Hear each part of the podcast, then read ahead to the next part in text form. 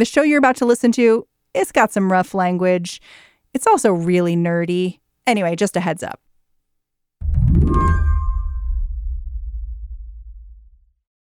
It was just a few days into the new year when Bob Phillips walked into his North Carolina office and he got this phone call. And I will say, uh, jokingly but respectfully, we get a lot of calls here. You know, we're a nonpartisan. Bob works at Common Cause. That's a nonprofit focused on government accountability, voter rights. And it's easy just to kind of uh, briefly listen and say, hey, we don't do that.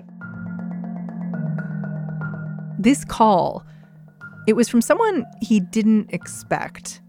The daughter of a GOP operative he'd been keeping track of for years.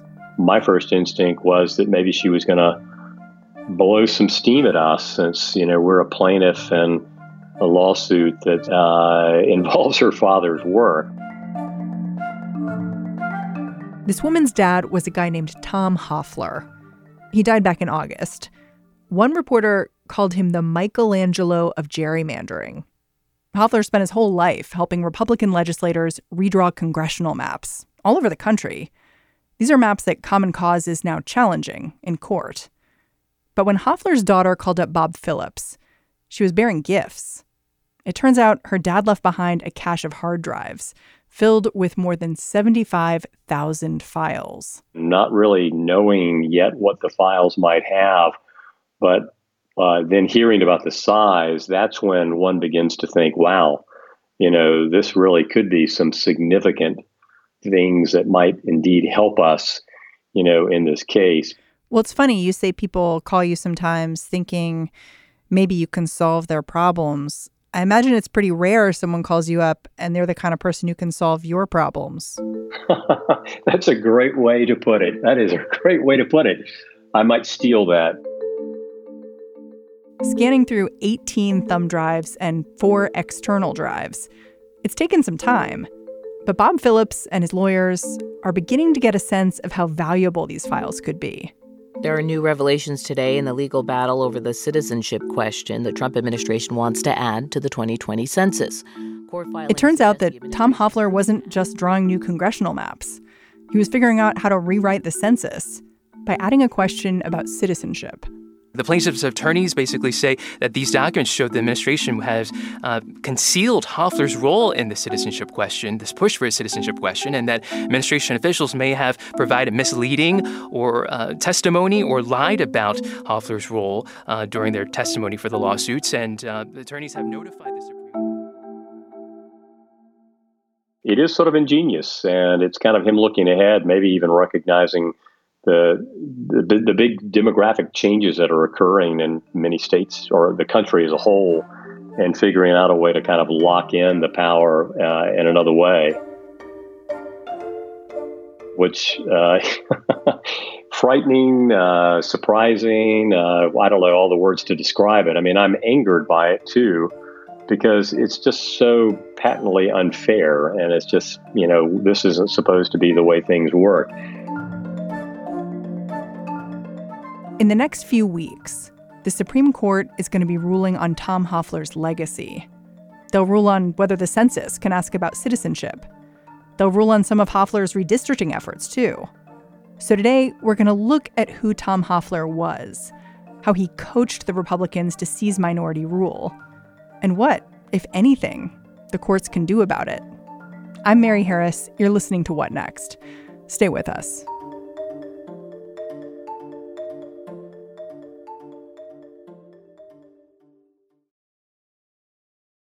This episode is brought to you by Discover.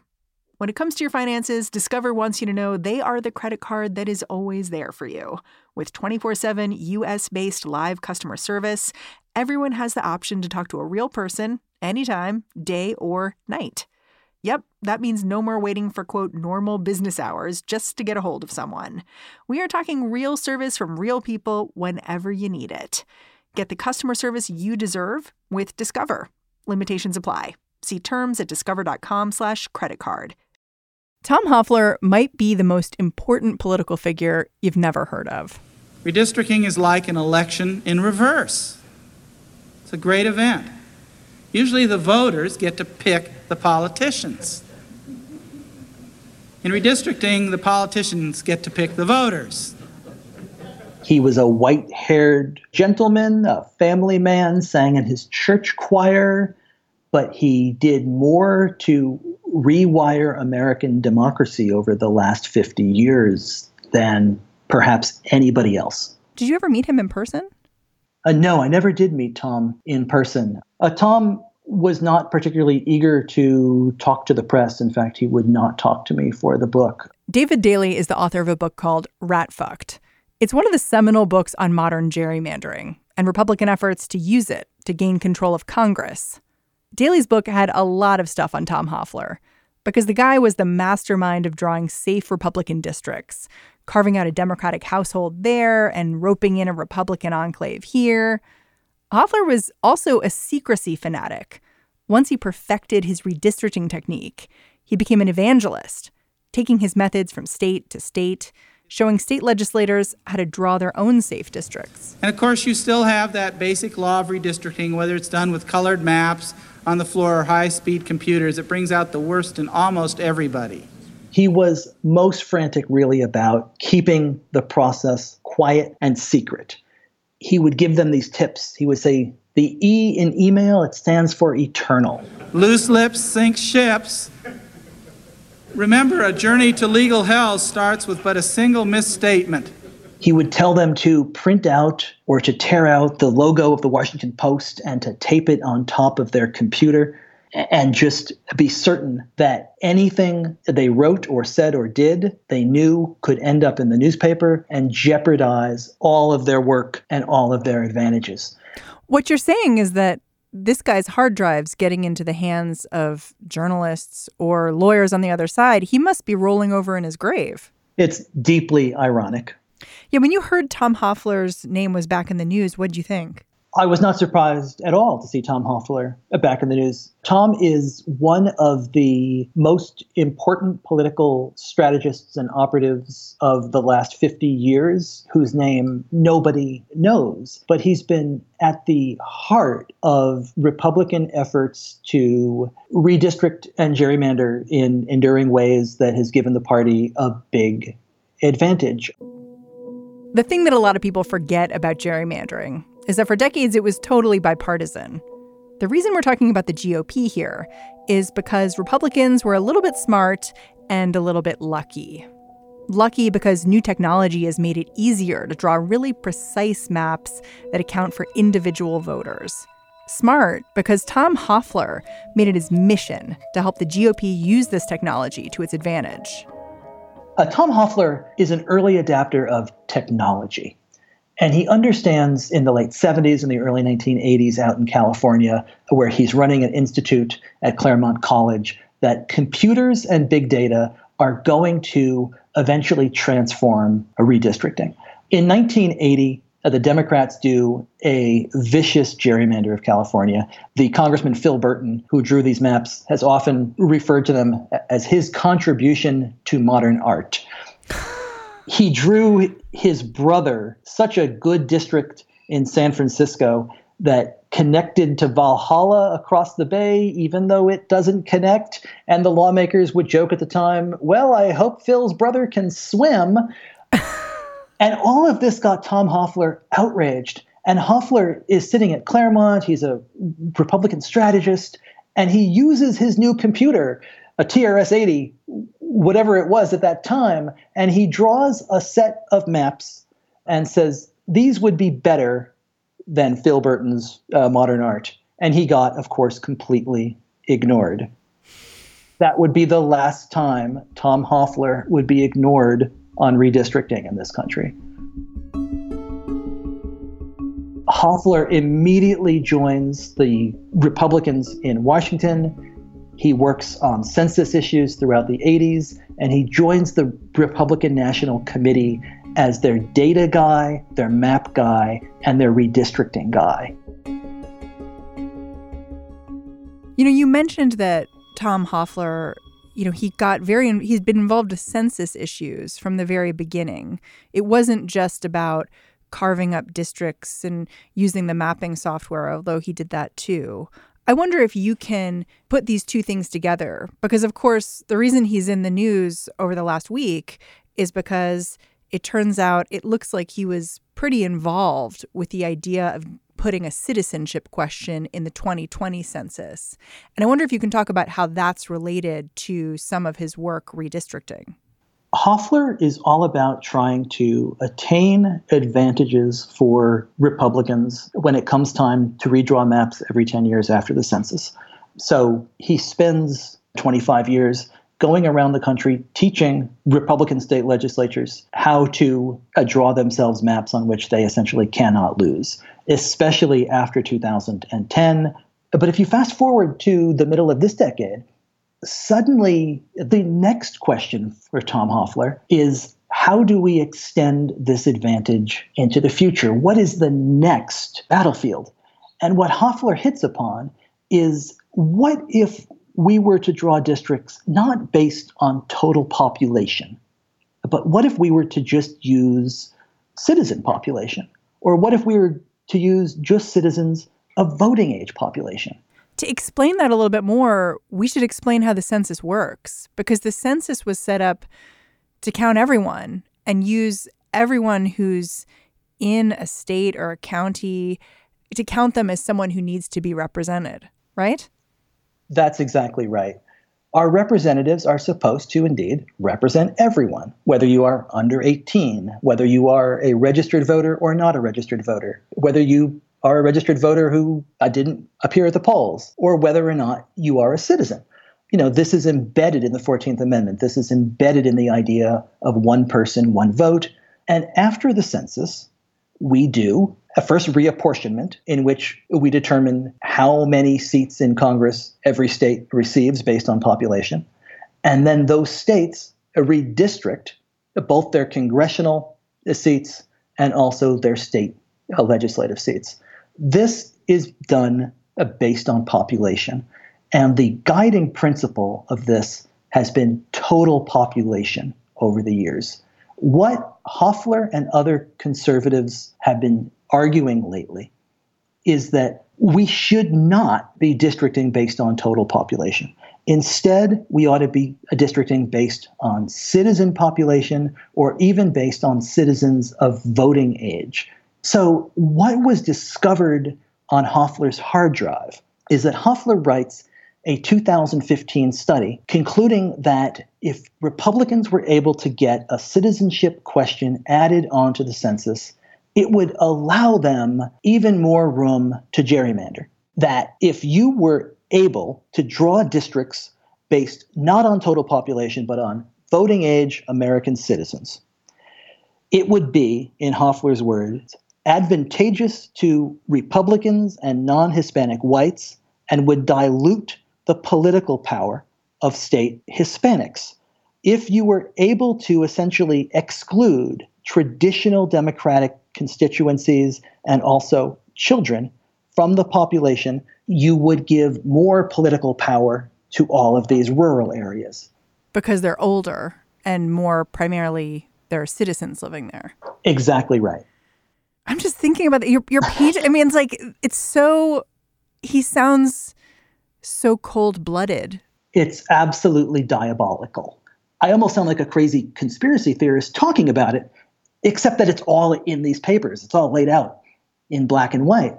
What Hofeller wanted to do was to use citizen population as a new method of drawing a state legislative districts in order to give Republicans an advantage.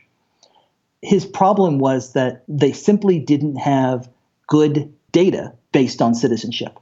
So by adding the citizenship question onto the census, Hofeller hoped to attain specific and detailed information about where citizens lived and where non citizens lived that could then be used by mapmakers in 2021 to redistrict states like Texas and Florida and other places, especially other large conservative states that have big immigrant populations.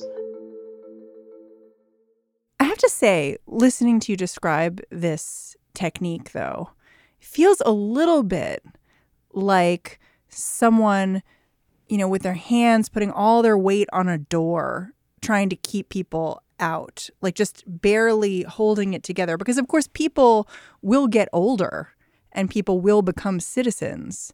And so, in a way, this sort of ever evolving strategy, it feels like it's prevent trying to prevent something that is going to happen, which is people will get older and the country will get browner. I think you are simultaneously right, but perhaps also underestimating the fact that Republicans over all of these decades now have been doing everything they can to reinforce the weight behind that door. That's what Hofeller's career really was. And we don't see any end in sight to that. Well, I mean, I want to talk about that because, you know, when I spoke to an anti gerrymandering expert in North Carolina, mm. he said, well, the Republicans were in favor of my good governance law, my anti gerrymandering law, until 2010, when they realized they'd be able to draw districts in their favor. And he talked about how both the Democrats and the Republicans like to play games with the numbers to keep their own advantages. And I wonder if the problem is that Republicans are doing this or the problem is that Democrats are pretty inept at doing it. Like which what's the problem? what's the real problem? There's a lot of problems. As long as we've had politicians, they have searched for ways to give themselves advantages. What I would say is different about 2010 and about the gerrymanders that Tom Hofeller built is that the technology is now so good and our polarization is so uh, seemingly permanent and the data on voters so so precise that you are able to draw gerrymanders starting in 2010 and 2011 that can endure so much longer than the ones that were drawn in the 1980s and the 1990s and the 2000s. Uh, today's gerrymanders we almost ought to call it something different because they have the power to nullify elections or to nullify the popular will in lots and lots of states. Uh, suddenly, large majorities of Democrats are not able to uh, turn that into a majority of seats. Did Democrats fall asleep on redistricting in 2010 and allow Republicans to rush in with a very smart, st- strategic, and legal plan? Yes. Might Democrats have done this themselves had they thought of it? Yes. I mean, in Maryland's 6th District, which is one of the cases at the, the Supreme Court uh, right now, uh, Democrats use the same kind of population data to turn that district completely inside out to a gerrymander away a seat uh, from a, a Republican incumbent of 20 years and to hand it to a Democrat. What you don't have now, however, are examples of states in which a majority of Republican votes cannot lead to a Republican advantage. There's no equivalent of Pennsylvania, Michigan, Ohio, Wisconsin, North Carolina on the other side. And we're coming up on another redistricting cycle in two years. And the technology is only going to get better. So, I mean, barring some kind of judicial decision that puts guardrails on this process, we could be in for another festival of partisan gerrymandering next time with even better computers and more precise data and the polarization mess, you know, only stronger. And with the Supreme Court case about the census, there's this new evidence from Tom Hofeller's drive, but we don't even know if the justices will necessarily consider it, right? You're absolutely right. I mean, we have a sense that they're aware of it, and the uh, lawyers in these cases have, you know, filed it uh, with the courts to be sure that they, you know, do read all of this. But it's folly to predict what the Supreme Court justices are going to do or base their uh, decisions upon. Yeah, when I spoke to Common Cause, who's involved in the census case, involved in gerrymandering cases, you know, they really were quite honest that the judicial system is a hail mary for hmm. them. Mm. It's like the last option to sort of talk about these elements of democracy and whether there's a way to shore them up. It seemed a little dangerous to me. I think that's right. This now comes down to how nine people view this case. I mean, Hofeller in these documents essentially admits what the game is all about. The problem is whether any court will step up and say that for the sake of a functioning democracy, the census can't be weaponized and politicized in that way. David Daley, thank you so much for joining me. A real pleasure. Thank you. David Daley is the author of Rat Fucked, which is the book about modern redistricting, and we really recommend it, or at least just saying it out loud because that is kind of fun. Also, if you like learning about stories like this, follow David Daley on Twitter. He's brilliant, and so are the people he retweets. He's at Dave Daley3. All right, that's the show. What Next is hosted by me, Mary Harris, and produced by Mary Wilson, Jason DeLeon, and Ethan Brooks. Ratings and reviews make us feel pretty good, and they let us know how you like us. That's helpful too. So go on over to Apple Podcasts, sign in, and leave us a rating, leave us a review. We're taking a look at that every now and then. Ego reasons mostly. All right, thanks for listening. Talk to you tomorrow.